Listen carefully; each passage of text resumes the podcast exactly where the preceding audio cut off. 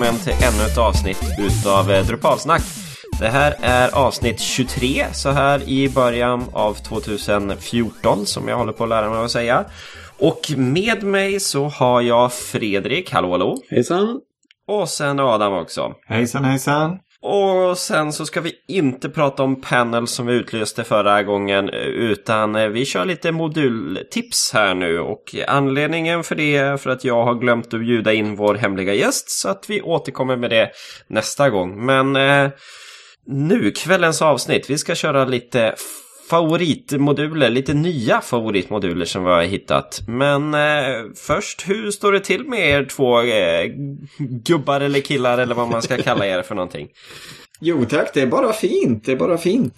Det är, vi har äntligen fått lite snö här nere på våra sydligare breddgrader, så att det är härligt, fräscht, kallt och soligt här ute. Så det är, det är faktiskt trevligare än när det bara höll på att regna som det gjorde under hela december. Så att här är det bara fint. Och du, Fredrik, du har nog ganska mycket snö kan jag tänka mig. Ja, det är närmare en halv meter i alla fall. Så nu känns det som, som riktig vinter. Det har varit kring minus femton sen tretton dagar ungefär. Så det känns helt rätt. Ja, vi har också haft rejäla minusgrader här och vi har faktiskt tagit fram sparken, så att eh, dottern eh, tar jag med spark till och från dagis här nu, så att det är väldigt så här gemytligt och hemtrevligt. Spark är underbart fortskaffningsmedel. Ja. Man åker ner till Ica så står det en hel hög med sparkar utanför. Ja, nej, det är väldigt smidigt. Det går ju snabbare än att gå och säkrare än att cykla. I alla fall på vintern. Jag önskar att vi kunde ha fler sparkar här nere, men vi, vi får nöja oss med att dra fram dem och åka på sjöarna här, för det, de saltar och, och strör ut små sten överallt här så snabbt, så att eh, det funkar inte riktigt. Nej. Men det om det om väder. Nu så är jag ju intresserad att höra om era favoritmoduler, och jag har ju några själv också. Men eh, vi, vi kan ju börja med dig, Fredrik. Om du då dina tre, topp tre nya moduler då? Topp top tre nya. Då blir eh, Render Cache. Ja, och vad gör den då? Den eh, har det är en ny cache-modul som... I Drupal har man de här stora render-arrayerna som Form A P I och sånt där tillverkar, de här jättelika arrayerna som sen renderas till vad som ska visas på i webbläsaren. Normalt så kan man inte cachea dem, utan man, man kan cachea hela, hela sidan, eller man kan cachea queries i views och sådär. Men själva eh, renderingen finns det inte om caching för. Men med den här modulen och med lite stödmoduler och sånt så kan man göra det och få en ordentlig prestandahöjning. Speciellt om man då kör med och lägger det här i Memcache eller i MongoDB eller något sånt där. Det finns lite... Man måste hålla ögonen öppna igen, för att det finns tillfällen när den kommer att cachea lite för aggressivt och sådär. Det är en, det är en alfa-version bara, men vi kör en produktion på en ganska stor webbplats och det gör skillnad. I Drupal åtta kommer det vara sånt här vara betydligt enklare att få till också. Ja. Men den här fungerar då också för inloggade användare i så fall, va? Ja, precis. Det är en av de stora poängerna. Mm. Att den, den cachar det som visas i webbläsarna också, även då för, som du säger, för inloggade användare. Väldigt bra tillsammans med, om du kör Entity Cache också, för då själva loaden av Entityn cachas ju, och sen renderingen av Entityn också cachas. Så du får hela vägen. Mm. Nej, men det, den måste jag titta närmare på. Den lät intressant. Det är inte något som man bara kastar in och så bara funkar det. Men har man en webbplats där man med mycket besökare och sånt där, man behöver någonting lite extra, som spana in den. Nummer två skulle jag säga är Features-modulen. Den har ju kommit in en ny version, version två av Features. Den tycker jag har ett ganska ordentligt lyft. Dels i gränssnittet, men också i hur den fungerar. Så jag tycker att ta upp den som en ny favoritmodul, eftersom den har blivit så pass mycket bättre. Mm. Vad, vad är, förutom då som du säger det grafiska, vad är den, de större, större skillnaderna från version ett? Ja, dels hur den hanterar fält på ett helt, helt annat sätt. Den, inuti features-modulen får du två, två grupper. Du får dels base fields där du får själva fältet i sig, sparas.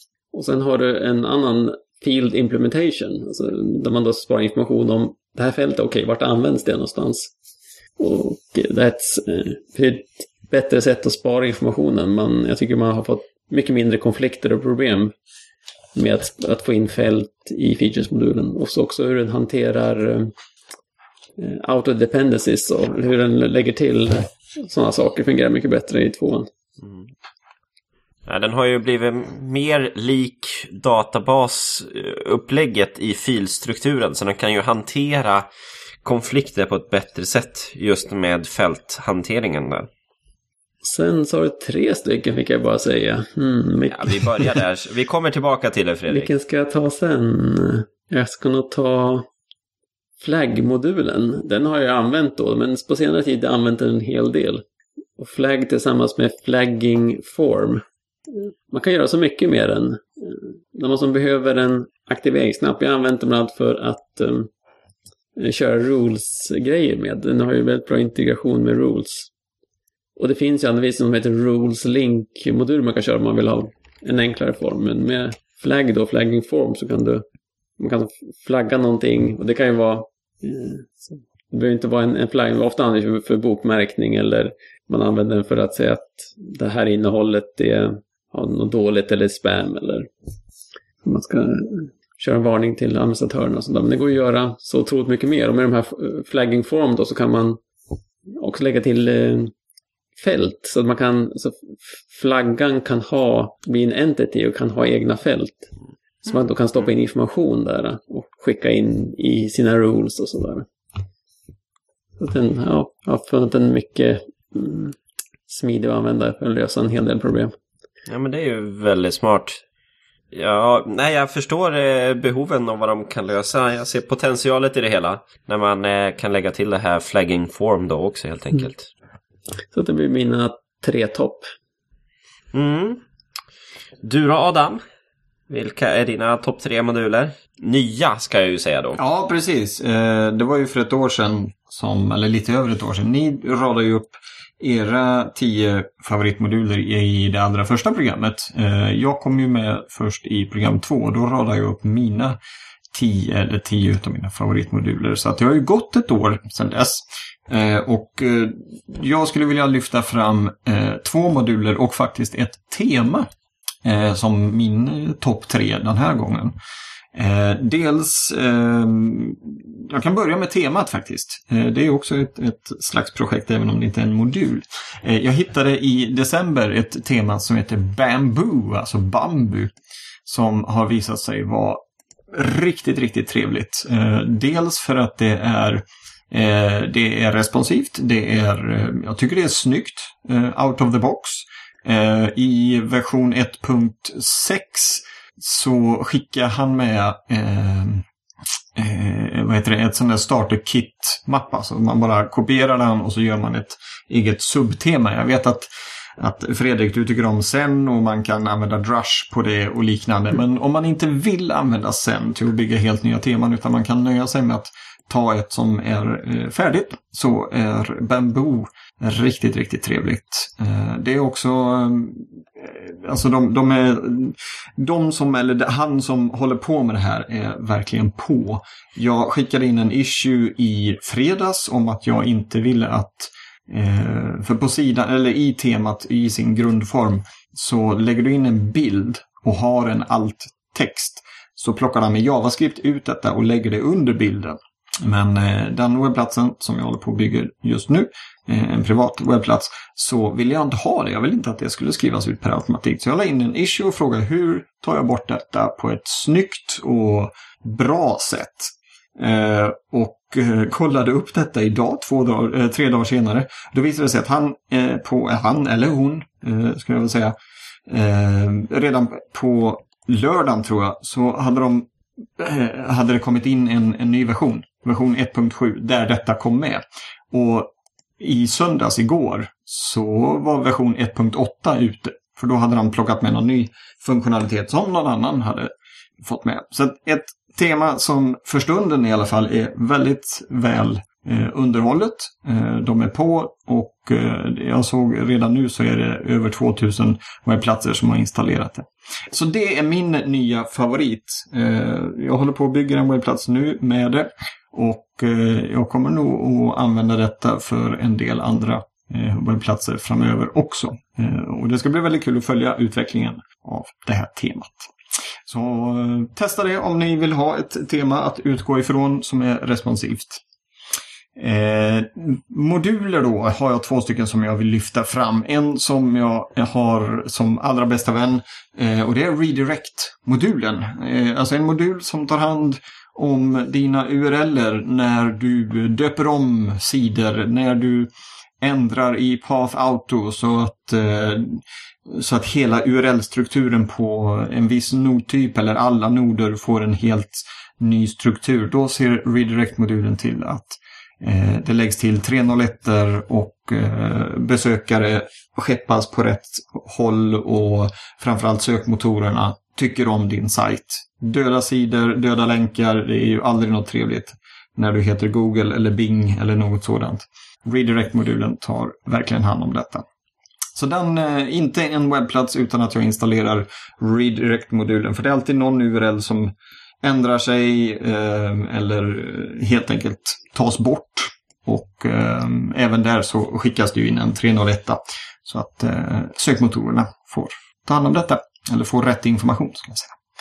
Eh, och sen som nummer tre på min topp tre, eh, en modul som om ett halvår eller så kommer att vara obsolet, inte kommer att behövas längre eftersom Views har kommit in i Core i Drupal. Och det är modulen Admin Views. Eh, det är alltså en modul som bygger ut Views eh, och gör att du shanghajar eh, nodvisningen, taxonomivisningen, uservisningen. Eh, vågar inte säga om det är någon mer, men i alla fall nodvisningen och uservisningen så att du kan välja vilka fält ska finnas med eh, så att du kan filtrera på de här. Eh, för mig eh, på mina webbplatser som pysslar mycket med innehåll eh, så har jag ju valt att lägga till brödtextfältet eh, och så kan jag helt enkelt söka i det och använda det som filter. Riktigt, riktigt bra eh, och, eh, men som sagt, i och med Drupal åtta så kommer den ju inte att behövas, för då kan du välja, har jag fått höra i alla fall, jag har inte testat, men då kan du välja att erkänna, ersätta contentvisning eller nodvisningen med, med detta. Nodlistningen ska jag säga. Nodvisningen, något helt annat. Men eh, jag tänkte sjuan kommer ändå finnas kvar parallellt ganska länge så att ja, eh, det är ju alltid bra att ha med i sin eh, verktygslåda. Jag tycker om den väldigt mycket. Eh, tidigare så låg de här vyerna i Views Bulk Operation-modulen, men man har brytt isär det nu som en egen modul. Eh, det är väl enklare att versionshantera det hela och uppdatera det hela oberoende utav varandra, men eh, jag tycker det är väldigt bra just det här att eh, man får en schysst start på själva content-listningen som administratör och man kan anpassa det här temat eftersom, eller anpassa det här vyn efter hur man vill ha den. Precis. Och just när det kommer till att lista och söka bland användare eh, på en livesite där du inte vill ha devel-modulen eh, aktiverad, vilket du inte ska ha på en livesite, eh, så, så är det ju klockrent att kunna söka på användarnamn eller på e-postadress eller något sådant. Eh, några utav kunderna som vi har på stället jag jobbar på har ju liksom tusentals användare. Att försöka hitta rätt person där bara genom att list- lista ut, eh, genom att titta på på användarkontot och slida igenom alla sidorna där. Det, nej, det vill man inte. Så där har du mina tre för stunden. Ja. Hur är det själv då? Vilka tre har du? Ja, det är ju svårt att välja ut tre här. Man använder dem ju som lite grann. Så att, men jag ska försöka hålla mig till mina egna regler här nu. Du har lyckats lista eh, så många också. Ja, eh, en som jag börjar använda på två olika projekt här nu som jag tycker har fungerat väldigt bra. Det är Taxonomy Menu. Och det är det här förfarandet att man har kategoriserat upp sina, sitt innehåll efter en taxonomi-tagg, eh, kallas a- avdelning, kategori, you name it. Eh, och sen så känner man det, ja, men jag vill bygga en meny på de här taxonomin.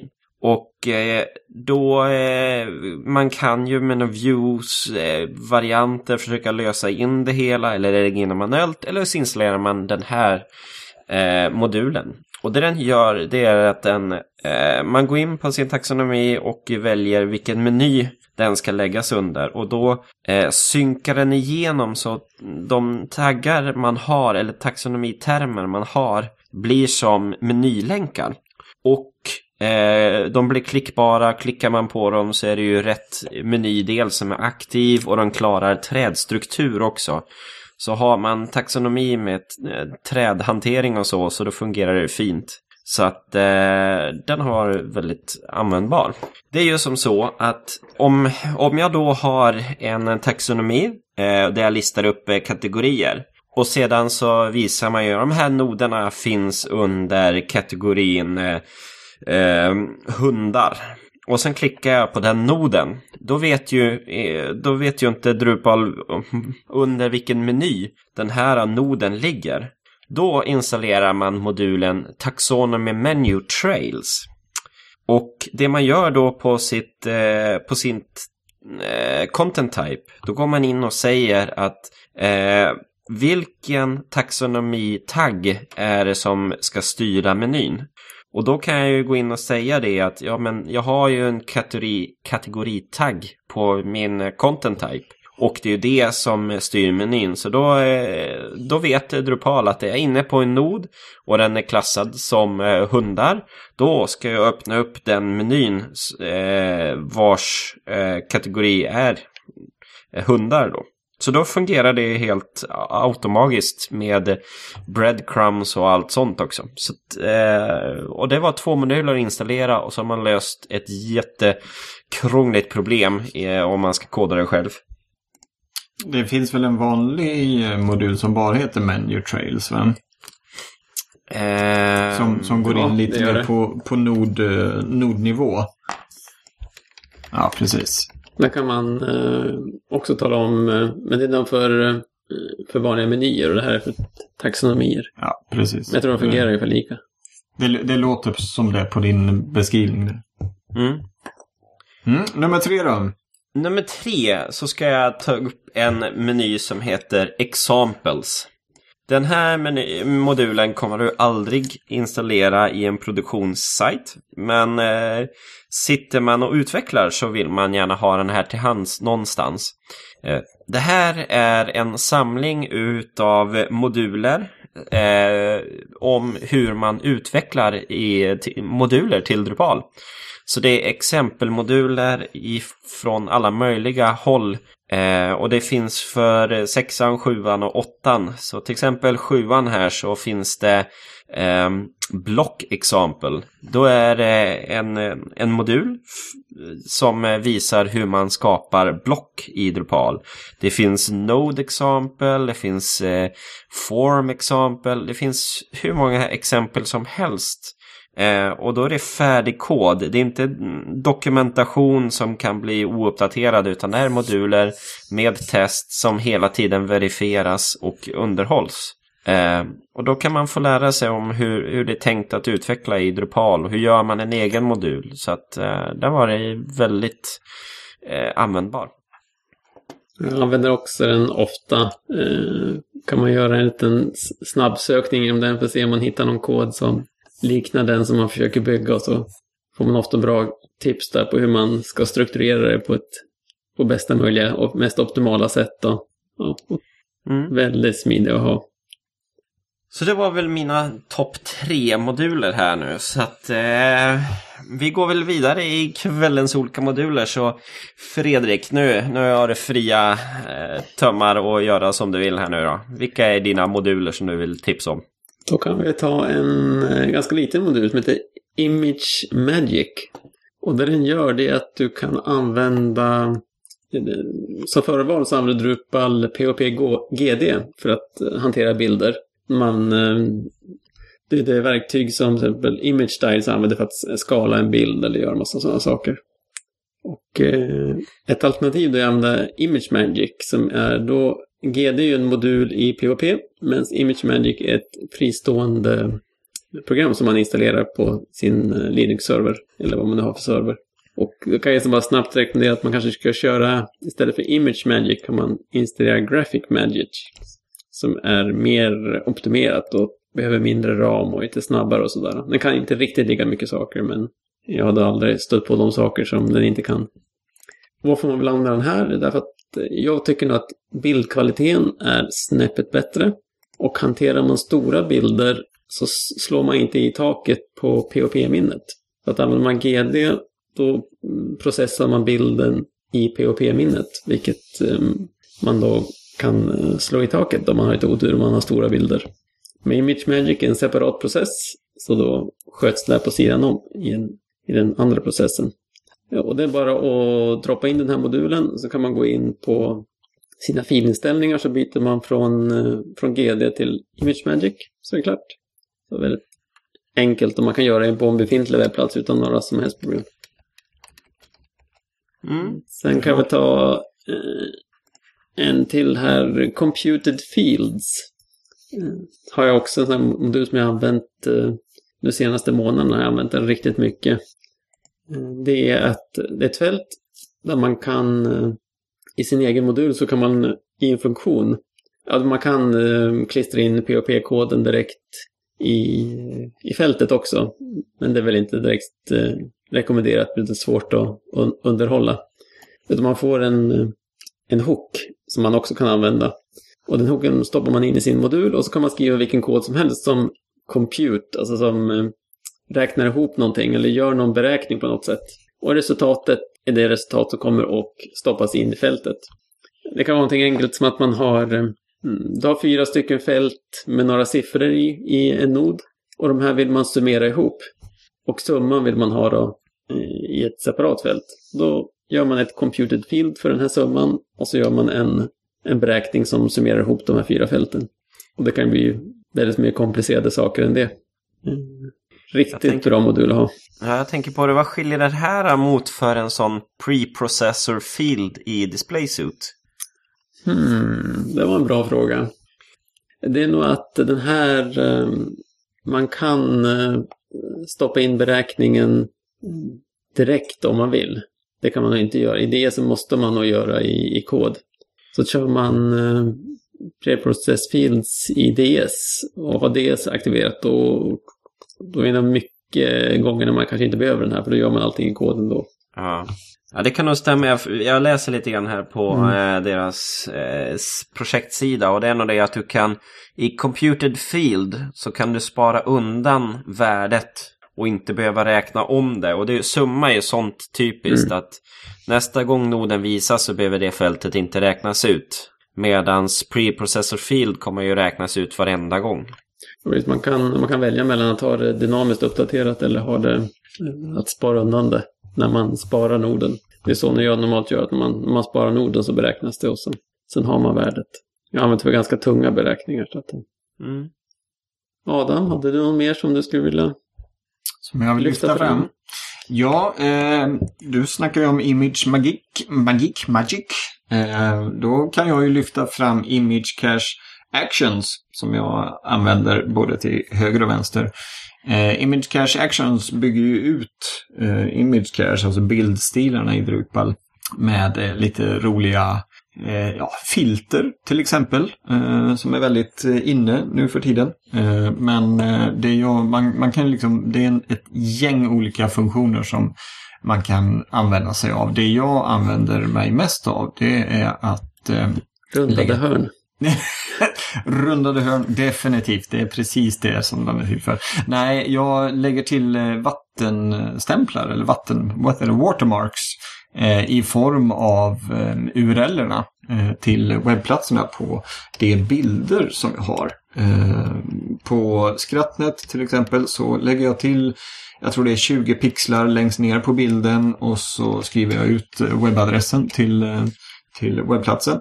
Eh, på min nya sajt eh, reklam från förr så eh, lägga, ska jag lägga till en lite fetare eh, vattenmärkning eh, i form av någon rund logga eller något sådant. Eh, och eh, då är det Image Cache Actions som eh, tar hand om detta på ett väldigt enkelt sätt. finns naturligtvis andra sätt att lösa det också, men Actions tar hand om det. Eh, utöver det så har du ju eh, ja, filter sa jag. Eh, där kan du då eh, förändra eh, bildens färg och form. Eh, du kan göra dem sepia-färgade, alltså så att de ser gamla ut. Eh, du kan lägga till text på dina bilder. Eh, vid något tillfälle så hade jag att den verkligen drog ut hela U R L-en eh, och la till via, och det kom då via P O P-kod. Eh, och så la man till det ovanpå bilden eller längst ner på bilden. Eh, man kan, vad är det mer man kan göra? Ja, jag har använt den här nu också. Då använder den just för att göra rundade hörn. Men det som slår mig här nu är att det gör man ju i C S S. Varför behöver jag göra det här? Ja, om säg att du vill gå tillbaka till Internet Explorer sex eller sju, åtta kanske till och med, som inte stödjer runda hörn ut och, och verkligen vill ha det i bilderna, då kan man ju använda sig av den här. Mm. Du kan ju dra in JavaScript-bibliotek också som fixar det. Men, men absolut. Nackdelen med det här är just att, eller de rundade hörnen görs ju transparent, men för att kunna göra dem transparent så måste man konvertera JPEG-bilder till P N G och sedan lägga Precis. På rundade hörn. Men mm. det är ju en sak den här kan göra. Han kan ju byta filformat i Image Cache Actions. Det, det kan han också göra, absolut. absolut. Um... Just det, och sen har den aspect switcher, det, det har jag använt också, fast det var ett bra tag sedan. Eh, den eh, kollar alltså, är, i vilken, är det en landskapsbild, alltså är den liggande eller stående, den här bilden. Och eh, beroende på eh, om den är då liggande eller stående så kan man eh, göra olika, eh, olika actions på den, men den kan få olika färg och form. Så beroende på om den eh, står eller ligger ner så kan man få olika funktioner. Så det är min nästa favoritmodul som, som jag vill lyfta fram. Image Cache Actions. Kristoffer hade någonting mer också från sin mm. digra lista. Jo, eh, vi har ju gått igenom Examples-modulen. Och då finns det en annan eh, modul som heter Fail. Den är ganska kul att titta igenom. Eh, eh, den eh, går igenom alla sätt man inte ska programmera. Eh, det finns ingen stabil release för den här modulen, utan man får eh, titta i repository viewer eller ladda ner koden via eh, Git eller så.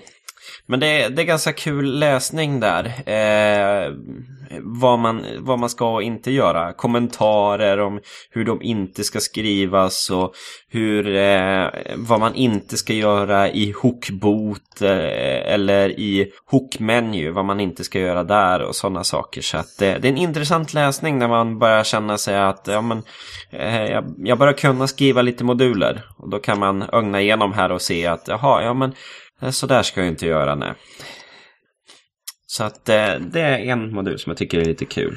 Vi ränkas in till eh, Bad Judgment-modulen. Kän, ja. Känns ju som det, ja.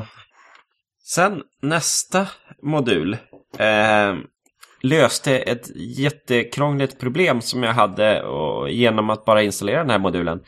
Eh, det är som så att den heter Subpath Auto. Och det är som så att jag har noder som har med Path Auto och har lite trevliga U R L-er. Det är inte nod slash nummer utan det är artikel slash och sen är det artikelns eh, namn eller titel där. Och jag ville lägga till undersidor till de där artiklarna så att man har till exempel slash, eh, vad ska vi säga, slash mer där man vill läsa mer om artikeln. Och eh, den mersidan ska vara gjord i panels för det är lite speciell layout. Och hur skulle jag lösa det hela som? Och då kom den här modulen som en räddning.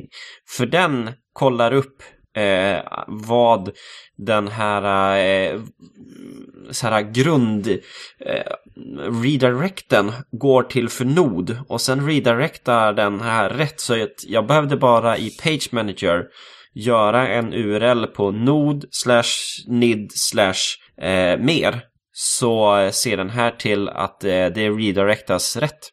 Så att eh, det var en väldigt bra modul, men det är ju speciella use cases för den, men när man har dem så är det här räddningen.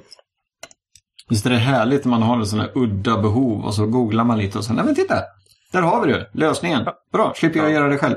Ja, och det är det jag älskar med Drupal, att de här konstiga problemen oftast är eh, gjorda. Mm. Um, sen nästa som jag använder också, det är en modul som heter Field Collection. Och det är ju helt enkelt som så att om man har en, en, en artikelsida här nu och sedan vill jag kunna lägga till eh, författare. Och det här ska inte vara någon generell eh, databas eh, med Entity Reference, utan det här ska bara vara kort, eh, koncist, det här är författarna. Men de ska ju ha namn, eh, efternamn och en eh, bild på sig. Och i det fallet så är det ju väldigt svårt att eh, lägga upp sådana fält. Att ja, jag har oändligt med bildfält, oändligt med förnamnsfält och oändligt med efternamn. Måste man skriva in dem i rätt ordning för att det ska eh, stämma överens när man genererar ut det. Så då kan man använda Field Collection. Och den kommer jag då göra som en entity utav det här fältet. Så att jag lägger upp ett fält som heter författare. Och det fältet kan i sin tur ha fält kopplade till sig. Så då kan jag, då kan jag lägga till bild och eh, text och eh, ja, för- och efternamn där. Men eh, det blir inte en hel egen nod, utan det är bara ett, ett fält som eh, hålls ordning med Field Collection. Och tillsammans med eh, Inline Entity Form så blir det inte en egen editering, utan eh, man, man lägger till författarna i eh, artikelns nodformulär. Och om man då också lägger till Field Collection Table så får man upp det som en fin tabell. I andra fall så blir det bara en listning under varandra, men den, då kan man få det som en tabell. Så att eh, det tycker jag är en väldigt bra lösning när man bara får data som eh, är lite mer avancerad i sin struktur. Och eh, sen en modul som jag använt en hel del, det är en som heter Block Class. Eh, det är som så att eh, när man har eh, element eller block som har, som har liknande styling som andra block, eh, så kan man ju i sin C S S eh, skriva upp eh, de exakta block-iderna, men de stämmer ju inte mellan sajter, och migrerar man och håller på så kan ju de I D-numren ändras. Så då kan man använda Block Class. Då kan man på blocken sätta eh, vilka klasser det blocket ska ha. Så då kan man ju sätta att den här ska heta eh, News Blurb. Och nästa kan också ha News Blurb. Så kan man återanvända C S S-en och det blir enklare att hänga med vad man stylar och inte stylar. Mm. Den använder vi på jobbet en hel del också. Mm. Speciellt i äldre, äldre projekt. I, som vi gjorde i Drupal sex. Jag vet inte exakt varför. Vill man ha något liknande för menyer så finns det Menu Attributes där man kan lägga till I D-taggar och klasser och sånt till eh, saker man stoppar in i menyer. Ja, jo men den har jag använt också. Ja, hade du några till, Fredrik? Jo men visst har man det. Eh, när man pratar om menyer så kan jag ta Menu Block. Precis som du säger, när man du gjorde navigationen med taxonomier, det är ganska ofta att man gör navigationen med en meny. Då kanske man har sin, och då ofta en meny i en trädstruktur för ofta kanske lite mindre webbplatser. Då vill man ha huvudnavigeringen kanske längst upp och så när man kommer in på en underavdelning så vill man att det ska poppa upp kanske ett block på sidan, någonting med, med länkarna inom den avdelningen. Och med menyblock så kan man just skapa ett block som säger att gör ett block för den här menyn och visa från och med andra nivån och neråt. Och det är en massa inställningar. Väldigt flexibel och fungerar bra. Det är en bra modul att ta till när man vill använda menyerna för navigering och visa dem på lite olika ställen. Den hade jag som förevisningsmodul när jag hade en av mina allra, allra första vis- eh, utbildningar. Och jag fick den inte att fungera. Så, ursäkta franska, men jävla frustrerande. Man står där framför, vi var, var kanske tio elva personer, men jag fick den inte att fungera. Jag höll på att slita det lilla hår jag hade kvar. Jag fick liksom börja gå ner i nacken och ner på ryggen och slita det håret. Och sen kommer man hem och så funkar det. Klockrent. Mm. Det var Murphy. Murphy tyckte inte om MagDownload. Då kan jag snabbt nämna de två som jag har kvar. Field Groups. Eller Field Group heter den bara. Det är att man kan dela in fälten i grupper. Dels på nodformuläret eller på entity-formuläret och dels på, på visningen.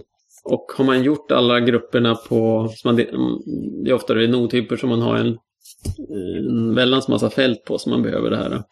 Och jag har ett projekt nu där vi har gjort som, ja, typ frågeformulär kan man säga. Att man, det är en otrolig massa information som folk ska fylla i. Och det är himla smidigt att kunna göra de här... Att dela in fälten i grupper. Då blir det lättare för, för användarna. Att liksom, att nu, okej, nu har vi alla adressgrejer här. Och så står en, en rubrik adresser. Och så finns alla fält som har med adress att göra. Och sen så kommer som nästa avdelning. Istället för att bara ha alla fält i en enda hög. Och de här grupperna kan man visa som field groups. Som man kan expandera och stänga om man vill. Eller bara som en div. Och det finns en rad alternativ. Man kan bland annat göra dem i såna här accordion fields också. Det har jag gjort på... Ja, det är nu senast. Att man kanske, den första gruppen är öppen. Men alla andra grupperna är stängda. Så att då får man... Så att formuläret inte blir så långt. Så när man har fyllt klart det första fältet. Då klickar man på rubriken på, på nästa grupp. Och då öppnas den. Och så stängs den första. Det här med accordion fields. Han har ju shoppat på mm, Apple Store. Nu på apple punkt se shop. Eller på många andra moderna webbshoppar. Så har de just det här när man ska fylla i... När man ska checka ut från sin kundvagn. Så istället för att ha många olika skärmar så har man det här. Att man så börjar längst upp och så, så när man är klar med den och trycker man nästa då kollapsas det och så åker man bara en längre bit ner på skärmen. Det kan ofta bli riktigt bra. Hur blir det på nodvisningen sen då? Du sa att det, det funkar både för um, edit-läget och um, det själva nodvisningen. Det finns en liten snygg knapp då som kan den kopiera över alla filgrupper när man um, har lyckats tråklat ihop då i formulärläget. Mm. Den kan du bara kopiera över och så klonar över till, till visningen. Vilket är väldigt tidsbesparande till att börja med. Och där kan man också sen då... Ofta kanske man vill ändra lite grann. För det är ofta kanske på visning vill man också gruppera fälten. För att göra det lättare när man läser dem. Men man kan... Det, be, det behöver inte vara lika. Men man, ofta är det en bra start då, att göra exakt lika. Mm. Och så kan man... tala om om det ska vara en, en div eller du kan sätta dit vilka klasser som ska vara på de här då. Så att man kan hjälpa till med tämningen och sådär. Mm. Så man kan få se riktigt prydligt och grupperat. En trevlig liten knapp där som flyttar över alla inställningar mm. från editläget till nodvisningen. Det är ju jag sånt som för man... första gångerna så såg jag inte den. Men sen så, vad är det här för någonting? Oh, yes! Halleluja! Och det slös jag bort de där två, tre timmarna förut. För. Och sen har vi, jag vet inte om vi har nämnt den, men Entity Reference, den har, modulen borde vi ha nämnt. Den är ju otroligt användbar. När man vill ha ett, ett fält på en nod och kunna referera till en annan nod. Man vill plocka in, man har, ska vi ta för exempel, man har en, en webbplats om böcker. Och sen har man noder med alla böckerna och sen har man dessutom en lång lista med alla författare. Så författarna själva har ju massa information man kanske vill kunna visa. Och så vill du kunna länka in författare, att länka ihop författare med bok. Då kan man använda Entity Reference. Då har jag använt en rad moduler som hjälper till med det. Entity Reference Calc och Entity Reference Count och Entity Reference Pre-Populate. Pre-populate är att du kan göra en, en speciell länk. Som att man kan... Jag har sett i tips, i exempel på nätet kan man kanske... Man gör en, ett bildgalleri. Och längst på bildgalleriet kan du kan ha en länk som säger lägg till ny bild. Och den länken är egentligen bara en eh, exempel punkt se node add image. Kanske om nu content-typen heter image. Och så lägger den på en liten query där som kommer att i det här entity reference-fältet kommer den att stoppa in rätt värde automatiskt så att den här bilden man skapar kommer att refereras till just det bildgalleriet som man tittade på. Så det gör ju otroligt mycket lättare för användarna. Annars måste de gå dit och så måste de mata in värdet till det här entity reference-fältet och så måste det bli rätt och så måste de förstå hur det funkar och så. De här entity reference count och kalk, att man kan den här entiteterna som, som man refererar till kanske har massa fält som man vill kunna summera ihop eller visa ett genomsnitt av på den, på den andra noden. Den här kalkmodulen har faktiskt byggt själv och count-modulen hit, eh, fanns den innan. Så jag har gjort mycket roliga beräkningar och visa statistik och sådana grejer. Det var min lista, slut. Det var de jag hade, som jag kom på i alla fall, som jag har börjat använda eller börjat använda mer av åtminstone under det senaste året. Hade Adam någonting kvar? Ja, jag har en kvar som jag har börjat jobba med eller använda mer och mer. Och det är Views R S S. Alltså Drupal har ett jättebra automatiskt R S S-flöde. Både på noder och på taxonomier och allt sånt. Men det är inte alltid som det ser ut som jag vill. Och med Views R S S så kan du helt enkelt shanghaja de här R S S-flödet. Eller du kan bygga ett eget. Och du bestämmer helt enkelt vad är det för fält som ska visas i R S S-flödet på varje R S S-post. Och den, den är inte världens bästa, men det är en av de bättre, eller den bästa som jag har hittat just när det handlar om att verkligen göra om R S S-flödet och ta kontrollen över den. Så den har jag börjat jobba lite mer med på sistone. Så det får bli min sista. Jag hade lite färre än vad ni hade. Men då kan jag ju fortsätta här då med eh, tipset på min modul, fast det inte egentligen är en, en Drupal-modul, men den bygger som vidare på det hela. Eh, det är en bloggpost eh, som pratar just här om R S S-flödet utifrån Drupal. Och eh, då den här killen använder en tjänst som heter Twitter Feed. Och Twitter Feed är en tjänst som ser till att publicera R S S-flöden på Twitter, Facebook, LinkedIn och massor med fler olika sådana tjänster. Så att man behöver inte själv lägga upp det hela och man behöver inte integrera in det i sin eh, Drupal-sajt att det ska eh, länkas upp därifrån, utan man har en fristående tjänst. Dock hade det... Eh, De utgår ifrån last modified-datumet eh, på R S S-flödet. Och eh, Drupal som standard sätter last modified till eh, klockslaget då man genererade sidan och inte till den eh, sista eller första nodens datum. Så att det här är en bloggpost för att fixa ordning eh, det hela så att man... får en schysst R S S med rätt eh, H T T P-header för att kunna använda den här tjänsten. Så att, eh, det tyckte jag var, lät väldigt bra. Jag kommer att använda det i framtida projekt för att kunna twittra ut och Facebooka ut saker från en Drupal-sajt eh, med en smidig lösning. Så det är väl lite aktuellt för dig, Adam, va? Mm. Eh, absolut. Eh, jag har faktiskt eh, testat en annan eh, tjänst just när det handlar om att eh, pusha ut eh, via en tredjepartstjänst. Och eh, det är den underbara tjänsten, tjänsten ifttt punkt com. Eh, if this, eh, then that. Eh, ifttt punkt com. Eh, väldigt populär tjänst. Eh, gratis. Uh, och uh, fungerar helt enkelt enligt devisen vad händer om det här händer, alltså programmeringsspråk, if this then that. Uh, och där har jag lagt upp att uh, om, uh, om det kommer en ny post i ett R S S-flöde så ska du posta till Twitter. Uh, kommer det ta- en ny post i det här R S S-flödet, då ska du posta till Facebook, och så kan jag tweaka dem lite via Views R S S. Eh, inte, kanske inte det bästa sättet, men det var ett eh, sätt som jag ville testa. Och eh, det fungerar faktiskt, utan problem. Mm. Sen nästa modul som jag tänker tipsa om, som jag tycker eh, fungerade väldigt bra, det är Drupal to Drupal Data Migration. Under hösten så jobbade jag med ett projekt där det var att migrera över en Drupal sex-sajt till en Drupal sju.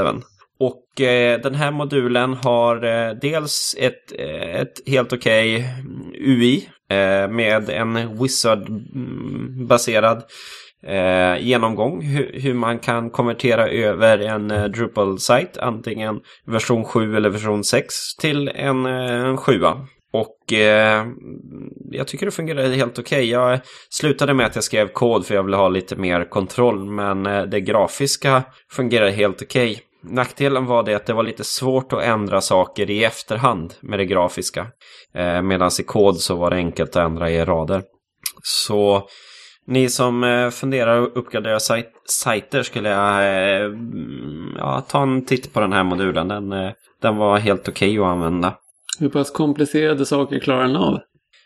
Um, eftersom det här är Drupal to Drupal eh, så handlar det ju om, det är ju datan och den vet ju hur han läser nodtabellerna och eh, hur man kopplar eh, relationer och sånt. Vissa saker får man ju hålla reda på själv, men eftersom det är Migrate i, i grunden så är det ju som så att Migrate håller ju reda på vilka source I D-nummer som finns. Så då man kan säga det att jag importerar användare här och sen importerar jag noder, och nodernas användare det kommer ifrån användareimporten.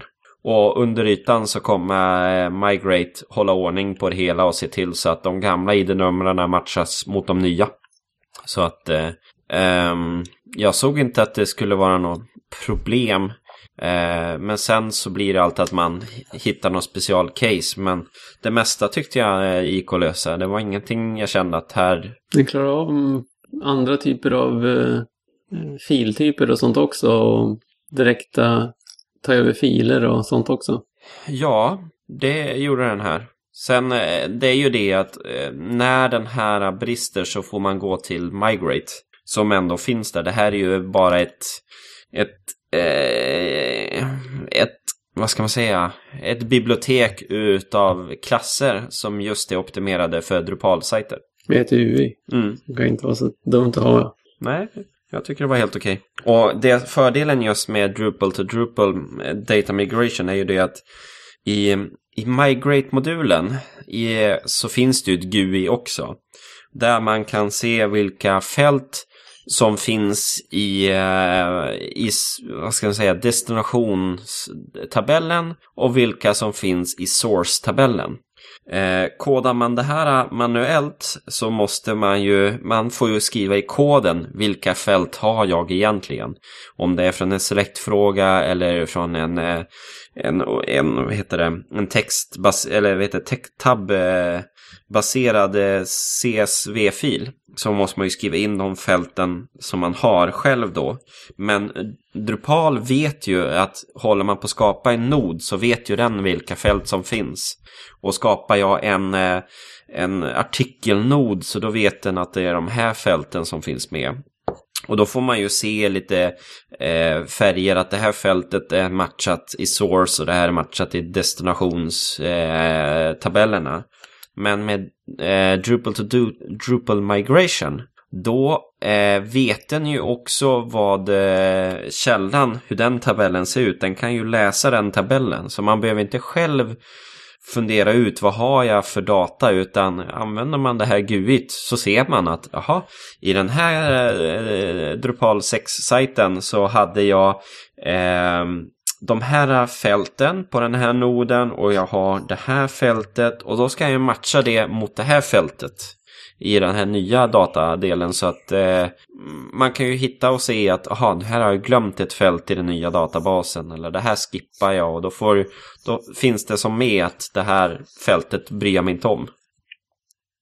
Så att ja, nej, den tycker jag var bra. Och det sista tipset jag har, Eh, som jag på senaste två veckorna eh, har älskat mer och mer, det är Sass och Compass. Och eh, det som är i Sass och Compass är ju att man har ju olika funktioner. Och eh, här, jag hittade en bloggpost som just beskrev ett problem som jag hade själv, och det är här när man gör listor i Drupal så vill man ju oftast ta bort de här punkterna som är och fixa till margin och eventuellt float left. Och, och sen kommer en till U I, men sedan så vill man ju inte ändra om de vanliga listorna som finns i brödtexten. Eh, för om en användare skriver en, en lista så ska de se bra ut. Och då kan man i, i Compass bara använda en funktion som säger inline blocklist. Och då kommer den fixa till hela den listan så att den blir eh, schysst. Och se till så att eh, L I som ligger där under, att de får rätt. Och, ja, det är sådär mm, jättesmarta saker hur man kan gruppera upp sin C S S. Och hålla ordning på allt vars det är någonstans. Så att eh, det tycker jag är jättebra. Och det är bra att eh, Drupal-temen börjar ta åt sig det. Och han börjar använda det hela. Om man inte börjar med Compass och Sass än så ska man ha börjat imorgon. Ja. Har man tid för något hobbyprojekt, titta på det hela. Så var det som jag hade. Ja, hoppas ni som lyssnar har eh, fått inspiration och eh, lära er mer moduler. Eh, vi lämnar det för det här, och har ni någon mer som ni vill tipsa om eller om ni har skrivit några egna, så skicka oss ett meddelande på info at drupalsnack punkt se, eller så kan ni twittra oss, vi finns där och eh, tittar på det hela, eller så har vi kommentarsfält på hemsidan, så det, det är bara att kontakta oss. Vi tycker om att höra vad ni tycker och tänker. Men då går vi vidare i kvällens program. Och vi går vidare med lite nyheter och lite andra bloggposter.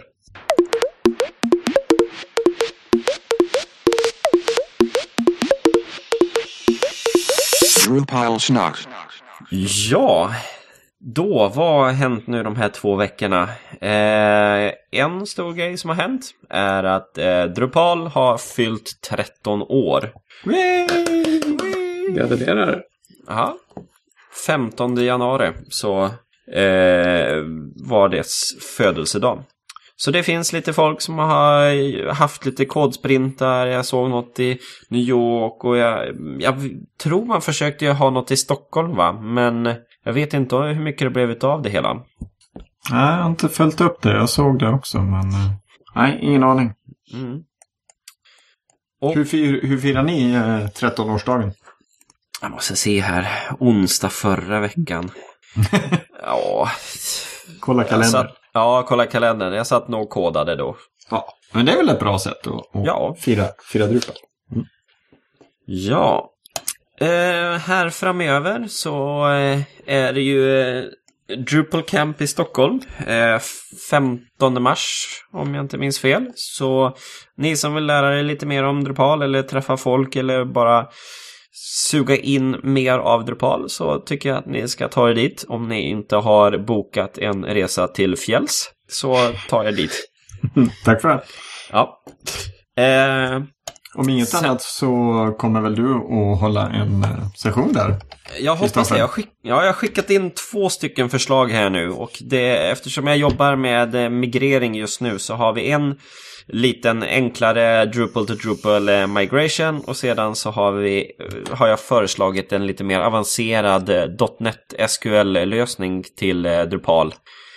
Så vi får se vad de i Stockholm tycker om mina förslag, om jag duger som talare. Mm. Du då, Fredrik? Har du skickat in någon? Nej, jag har inte gjort det än. Jag har haft mycket annat för mig, så jag inte, det tar lite tid att skriva ihop någonting bra. Så vi får se om jag får ihop något. Men i så fall blir det någonting kring um, på serversidan. Ja. Sen var det en bloggpost som pushade lite grann för här eh, Drupal Developer Days nere i Zagreb i eh, Hungary, vad det är. Det är eh, Ungern, tror jag. Ungern. Szeged. Szeged, ja. Eh, tjugofjärde till trettionde mars, och då är det att koda i Drupal och framförallt koda med kärnan, där många stora kodare finns med och ska medverka, så att eh, jag kommer nog inte ta mig ner dit, men det hade varit grymt intressant. Ska någon av er dit? Nej, tyvärr inte. Det där på, på DrupalCon för ett gäng år sedan, himla trevligt ställe, som en liten typ av universitetsstad. Mm. Den ser mytligt och trevligt. Nej, jag, jag som in, inbodd göteborgare, så, så fort de döper om Ungern till brevlådan, då kan jag tänka mig åka. För i så fall hade jag ju fått åka till Szeged i brevlådan. Ja. Och så går vi vidare. Ja, går vi vidare. Sen eh, har vi eh, en sån bloggpost som heter This Year in Drupal Core tjugohundratretton. Där det är en eh, sammanställning om eh, hur året har varit i Drupal-kärnan. Eh, väldigt intressant bloggpost. Eh, elvahundratjugo unika eh, personer har bidragit till kärnan under året. Wow! fyra tusen core patches committed, trehundrasexton critical issues fixed. Eh, man har ökat med tio tusen fler automatiska tester, så att man är uppe i sextio tusen tester totalt nu i Drupal. Och eh, det var en intressant. Sen eh, har jag lite smått och gott utav eh, tutorials. Eh, drar dem bara lite kort eh, så får ni läsa mer på hemsidan. Det var Aqua som gick igenom hur man ska tänka när man har många filer, eftersom vissa filsystem inte klarar utav för många filer i en katalog, vilket kan bli om man bara kör med vanlig Drupal-installation. En enkel tutorial om hur Form A P I States fungerar i, som eh, Wondercraft har skrivit en bloggpost om. Hur man kan göra Ajax-lösningar via vanligt Form A P I i Drupal. Det är en ganska snygg grej. Ja. Sen har vi också för de som bör flyttar över sina kommentarer till Disqus. Hur importerar man sina befintliga Drupal-kommentarer i, till eh, Disqus och ser till så att U R L matchas rätt, eftersom Disqus sparar dem på U R L-basis. Sen har vi eh, en genomgång om eh, Drupal åtta blocks. Eh, hur skriver man blocks om? Det har ju blivit lite annorlunda nu när man har objektorienterat med eh, plugins och sådana saker. Och sen har vi en sista nyhet här ifrån Fredrik. Den har du lagt in. Ja, jag ramlade över på nätet en sajt som heter build a module dot com, som jag har hört om någon gång förut, men jag har aldrig varit inne riktigt och tittat på dem. Men jag hörde att de hade en Drupal åtta Developer Prep-course som, där man skulle få lära sig om um, objektorientering och sånt och symfoni, de här nya bitarna. Det skulle vara väldigt bra tydligen. Och eh, de här eh, killarna eller killen eller vad, att, på podcasten så var det i alla fall en kille, så jag vet inte om de är fler också. Så eh, han har riktigt bra utbildningsvideos, måste jag säga. Mycket hög kvalitet, och själva hur webbplatsen funkar är otroligt smidig. Så de första delarna på den här utbildningen kunde man titta på utan att betala någonting. Sen fick man betala tjugonio dollar i månaden, eller också kunde man ha sex månader och sådär. Jag betalade faktiskt. Jag tror det kommer vara värt, värt pengarna flera gånger om. Ja, himla snygg tjänst. Jag hoppas det går bra för han. Rekommenderas. Jag är halvvägs. Oj, det är ju ja, femtiotre videos. Det är rätt bra. De är korta, men ja. Man kan sätta igång så att de kör så här autokör. Det är verkligen bra uppdelat. Mm. Ja, men det är något man får titta vidare på. Så ja, det var allt vi hade för eh, kvällens avsnitt. Ehm, om inte Adam och Fredrik har något mer ni vill tillägga av kvällens avsnitt? Ja, det enda jag kan säga är väl att nästa avsnitt ska vi förhoppningsvis då prata om panels. Så att eh, passa på att skicka in frågor och förslag och din egen kunskap om panels. Eh, precis som Kristoffer berättade förut, via Twitter, via Eh, info at drupalsnack punkt se eller rakt ner i kommentarsfältet här på webbplatsen. Vill jag passa på att tacka Kristoffer för hans insamling av nyheter. Jag har upptäckt själv att jag nästan slutar läsa Drupal Planet och tänker, nej men Kristoffer har ändå tagit de bästa sakerna så jag kan, kan se vilka de är. Ja, det kan jag skriva under på också. Så sitter jag här nu och så, ja men det där, så typ hälften eller drygt hälften av de här nyheterna ligger nu på Instapaper, så jag måste läsa dem. Nej men det, det låter bra, jag tackar för det. Och det är väldigt kul också när man läser de här um, Watchdog, vad heter de? De som kommer ut, den nya spelaren, Drupal Week eller vad det heter. Mm. Eh, där man inser att jag har matchat in ungefär samma nyheter som han har tagit upp i sitt mail. Ja, ja, så, The Weekly Drop. Ja, The Weekly Drop. Mm. Så att, och då har jag ju tagit dem innan jag läste om det här. Så att det är lite kul ändå att man plockar upp nyheter som folk tycker är intressant. Precis. Och The Weekly Drop kommer ut på torsdagar och vi brukar släppa våra, försöka släppa våra avsnitt på fredagar. Så att bara så ni vet så var vi faktiskt före The Weekly Drop. Tänk på det. Fast det är klart, oavsett så får ni dem i efterhand ändå. Attans, tänkte inte på det. Ja, men jag säger tack så mycket för ikväll. Tack Adam. Ja, tack själv. Och tackar Fredrik. Tack själv så mycket. Så hörs vi sen igen om två veckor eller om ni stannar kvar på eftersnack. Hej då. Hej då.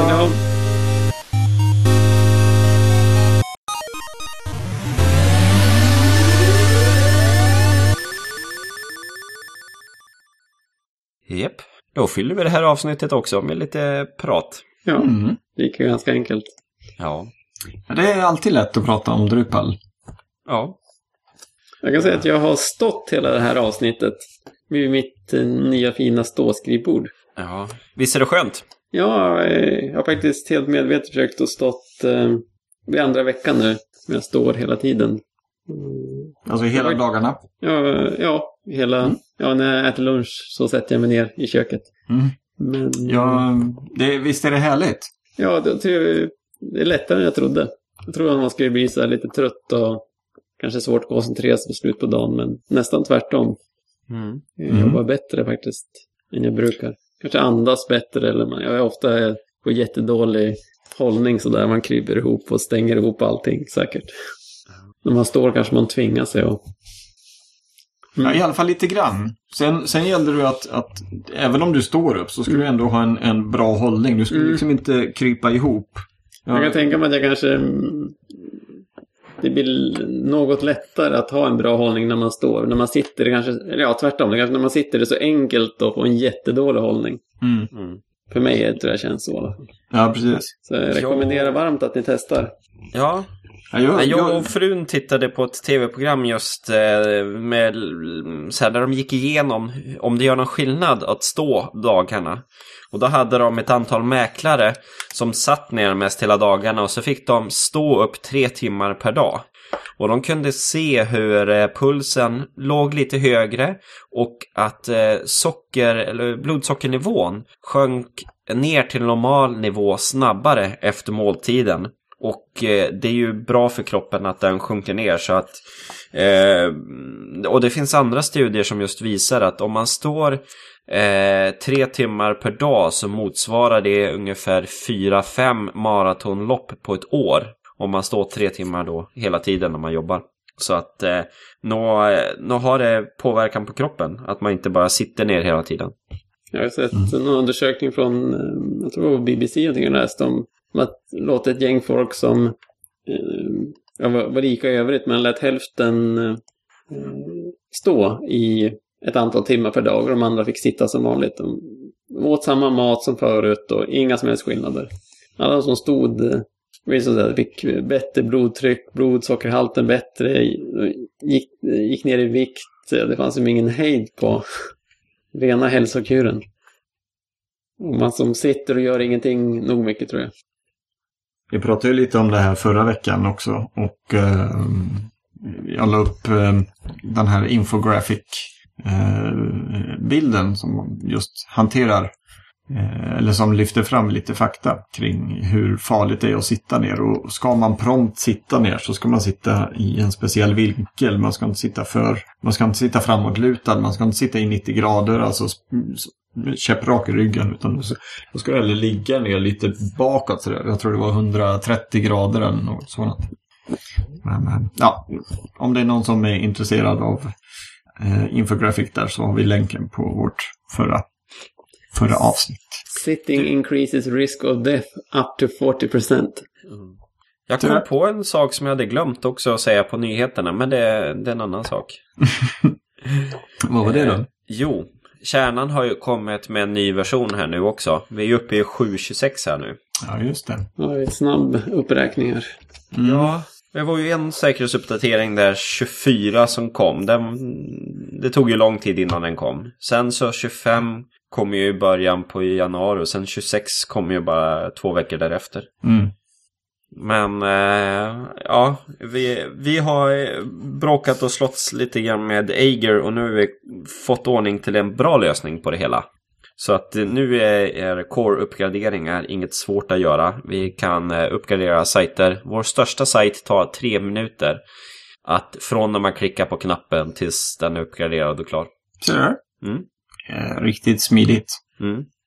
Men eh, som sagt, vi hade lite problem där för att eh, den remote-lösning vi valde, då har man ju en master Aegir-site.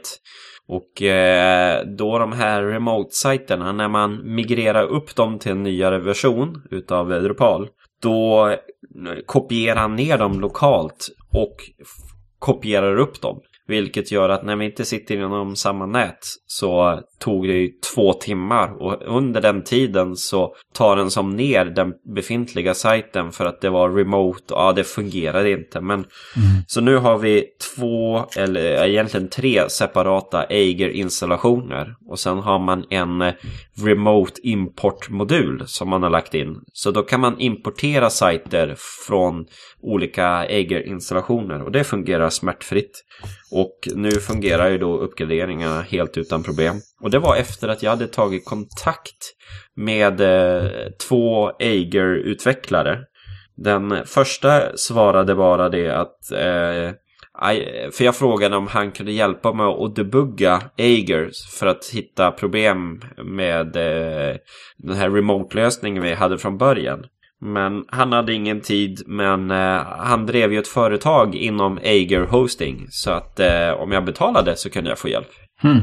Vilket jag inte kände så kul med. Och sen eh, skrev jag till andra killen som verkade göra många commits. Och han eh, skrev ju mer att nej, han hade dåligt med tid just nu. Men han tipsade just om remote import. Eh, men han nämnde också att... Eh, han kan konsulta eh, om det är viktigt. Så att han var lite trevligare. Mm.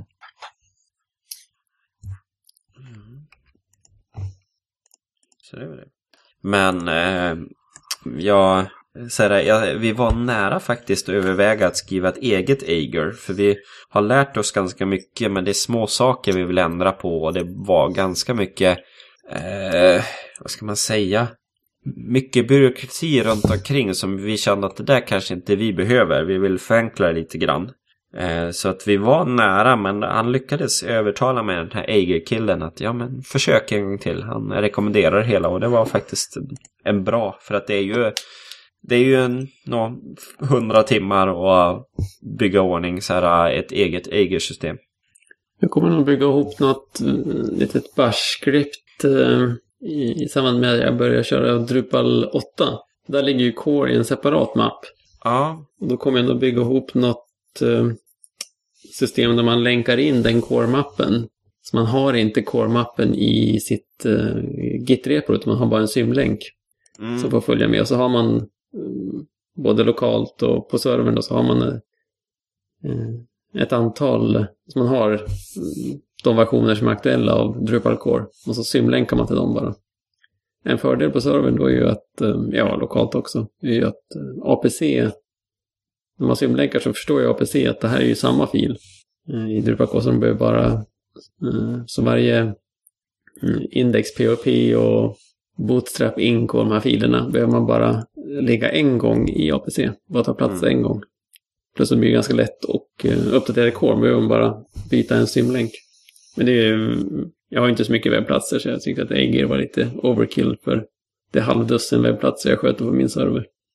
Ja, fast installerar du ska du se att det, det är ganska smidigt. De har ju Debian-paket för det hela också. Mm. Men visst, det är, ju, det är ju ändå lite mer än att skriva ett eget skript där man har full kontroll, det är det ju. Så att... Eh... Men jag tror i åttan kommer nog Aegir ha lite problem för att det är lite annan struktur då på core. Eh, men eh, ja, vi får se. Sjuan tycker det fungerar väldigt bra. Ja, hade jag ett eh, stort antal webbplatser jag skulle sköta skulle de definitivt lägga ner mödan på lärarna. Mm. Men jag som aldrig riktigt nått den, den gränsen. Framförallt är det så enkelt med Aegir att skapa nya sajter. För man går in via deras peka-klicka-interface och så säger man add site, ge en U R L och sedan vilken installationsprofil vill jag ha. Och sedan så sköts allt i bakgrunden. Behöver inte skapa någon databas eller hålla reda på sådana saker. Så att, ja, det är väldigt smidigt. Ja, det kan Bash-skript också ju. Fast Aegir är väl mycket Bash-skript tror jag. Och med, ja. med Drush-integration. Det är Drush. Men med ett U I förstås att man... Ja. Nej, men sagt, hade jag mycket webbplats jag skulle sköta skulle jag definitivt spana in där man skulle köra något mer liksom webbhotellaktigt eller så. Mm. Vad händer annars då nere i Göteborg idag? Blev det inte massa reklam där snart? Sån där gammal. Ja, jo. Därför jag var lite tystare. Jag satt och tittade på, på den nya sajten som jag håller på och ska försöka mm. få igång här. Passa på att puffa för den, det var roligt. Ja, jag har, för er som inte har lyssnat eller, eller pratat med mig på andra sätt och vis, så är det alltså en, en ny webbplats som jag har snickrat ihop bland annat med Bamboo-temat som jag höjde lite till skyarna förut, och eh, Image Cache Actions finns ju också där. Eh, det är en, en relativt enkel sajt, eh, koncentrerar sig på content och en speciell sådan content i form av Eh, inskannade gamla tidningsannonser eh, och då ifrån lite mer specifikt ska jag säga från gamla serietidningar från när jag var ung. Eh, min tanke är att det är alltid kul att återkomma till sina gamla serietidningar, men det, jag börjar märka att det jag får mer och mer nostalgikänslor av, det är inte serierna i sig utan det är faktiskt annonserna som fanns på baksidan och på insidan av tidningarna. Det visade sig ju vara alla möjliga annonser för leksaker, för glassar, för ja, biofilmer och allt möjligt sånt. Så att det, jag tyckte att det var nästan roligare. Så jag började snickra på den här sajten för egentligen, jag tror första idén kom för fyra år sedan, men det är först nu som jag har tagit mig tid. Så att när ni lyssnar på detta så är webbplatsen live, finns på reklamfrånför punkt se, och om jag, om jag inte har fått domänen att funka så är det reklamfrånför punkt se. Men, jag tänkte precis säga det hela, det O E-domänen verkar inte funka så stabilt. Eh, nej, och det beror säkert på att jag inte ens har, har eh, satt upp den än så länge. Men eh, jag har den i alla fall. Ja, det, det är, ja, så att eh, när det här sänds så ska jag i alla fall ha hunnit titta på det. Eh, vi hade lite sjukdomar i familjen här i slutet av förra veckan, så jag hade tyvärr inte hunnit så långt som jag hade velat. Men eh, en första version kommer i alla fall ut nu. Och eh, jag pratade lite om det i förra avsnittet. Eh, jag har knackat lite kod som gör att jag lägger till eh, när jag lägger till nya annonser så kollar den eh, ifall det finns någon eh, tidigare annons som är eh, schemalagd eh, via scheduler-modulen. Och finns det det, då bara den lägger på tjugofyra timmar eh, automatiskt. Så att jag kan sitta och lägga till eh, annons efter annons efter annons och så kollar den liksom, eh, och schemalägger automatiskt. Utan att jag ska behöva sitta och planera in det. Så att min plan eh, är ju att kunna sätta mig en gång i månaden och så trycka in ett ja, trettiotal annonser. Och sen så kommer det en om dagen ungefär. Så att det blir lite, lite flöde på webbplatsen. Så att det, ja, det blir en del reklam fram, framöver här. Jag har skannat in ungefär eh, ja, mellan sjuttio och åttio annonser och så tar jag med vilken tidning jag har hittat den, vilket år och vad, är det, vad tidningen kostar och lite sånt här. Så att eh, man i framtiden kan klumpa ihop dem på årtal kanske, eller vilken tidning man hittar dem i och så vidare. Mm. Så det finns lite roliga tankar för det hela. Och det är också ett litet experiment, inte dels för att, eh, för att lära mig mer om Drupal och hålla de kunskaperna igång, eh, men ja, se liksom hur är detta något som kan bli lite socialt buzz i, kring det hela, och man kan eh, twittra ut det och facebooka ut det och lite sånt. Ja, lite experiment. Mm. Jag hittar ju lite så här små saker och sånt.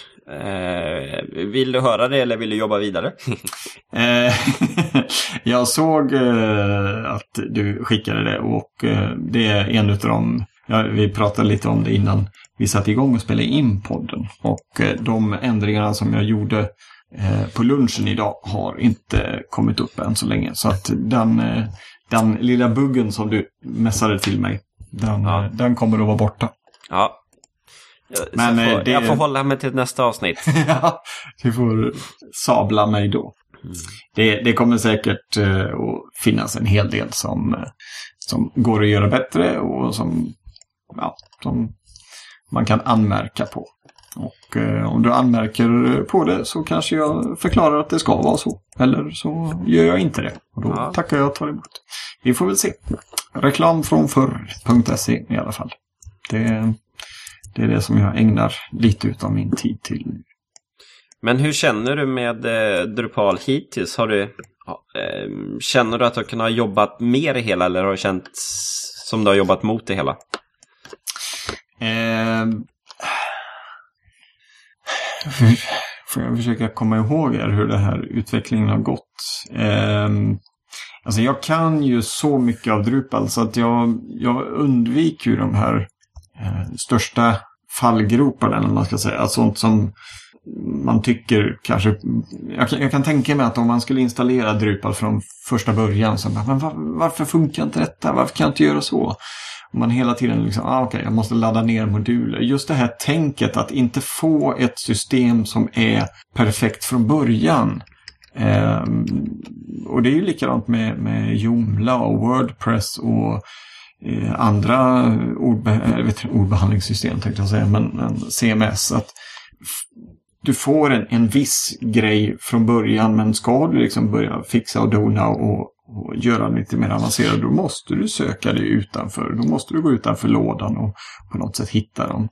Eh, och, och som vi sa lite tidigare på Drupal, att det är, oavsett vad du har för konstigt scenario, så nog fan är det någon som har tänkt på det och gjort en modul av det liksom.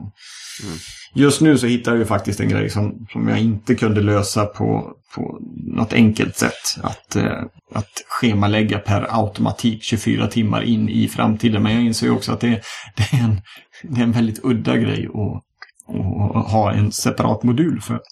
Eh, jag fick dock tipset att man kan lösa det med rules. Så att i viss mån så... så finns det ju ett stöd. Men i det här så blev det lite egenknackat kod eh, som, eh, som jag fick hjälp med ifrån han som har gjort scheduler. Mm. Eh, men nej, jag tycker att det, det har gått väldigt smidigt. Eh, det jag har fått göra är ju att leta upp, i och med att till exempel det här med automatisk postning till Twitter, automatisk postning till Facebook, Eh, fick jag sätta mig in i. Det har jag inte pysslat med innan, och, eh, och det var ju inga större problem. Jag hittade just posta till Twitter per automatik, eh, var ju inga större problem. Det fanns en jättebra genomgång på drupal punkt org hur man med Twitter-modulen och O A F eh, satte upp detta. Dock så visar det sig att den twittrar ju ut direkt när eh, jag sparar noden, och eftersom jag då vill lägga upp trettio noder i åtgången, eller tvåhundra noder åt gången, eh, som sen publiceras in i framtiden, så fick jag söka en annan, en annan lösning för det.